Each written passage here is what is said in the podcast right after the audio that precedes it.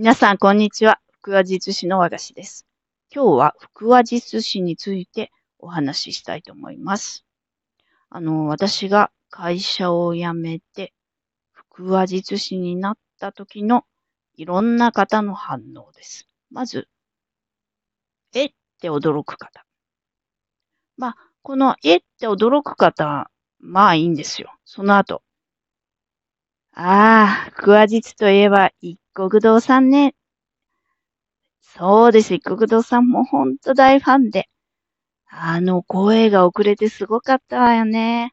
みたいな感じで話が弾みます。でも、私が会社を辞めて福和実師になりました。と言った途端、な、何？みたいなことを言って、露骨に怪げな顔をする人もたくさんいました。そういう方たちは、まあ黙ってられないんでしょうね。とっても嫌なことを言ってきました。生活できるの？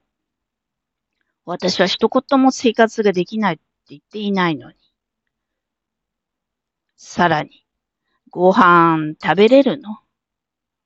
私がその人たちにご飯をご馳走してくれ、なんて一言も言ってないんですよ。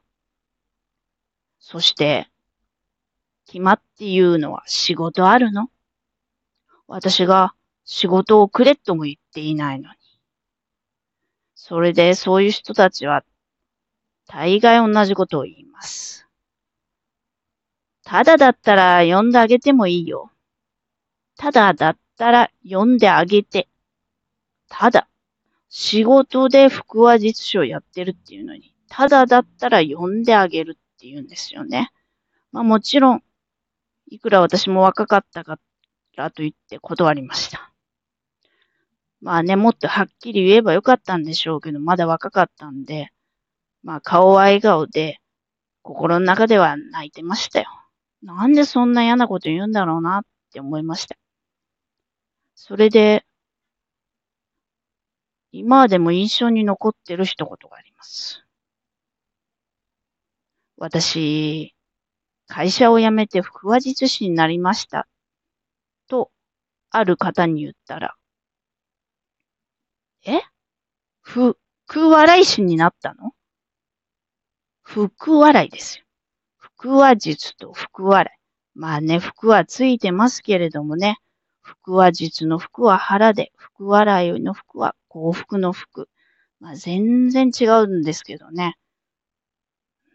なんで腹話術なのに福笑いになったのか。まあ未だにわからないですけど、私はその時思いました。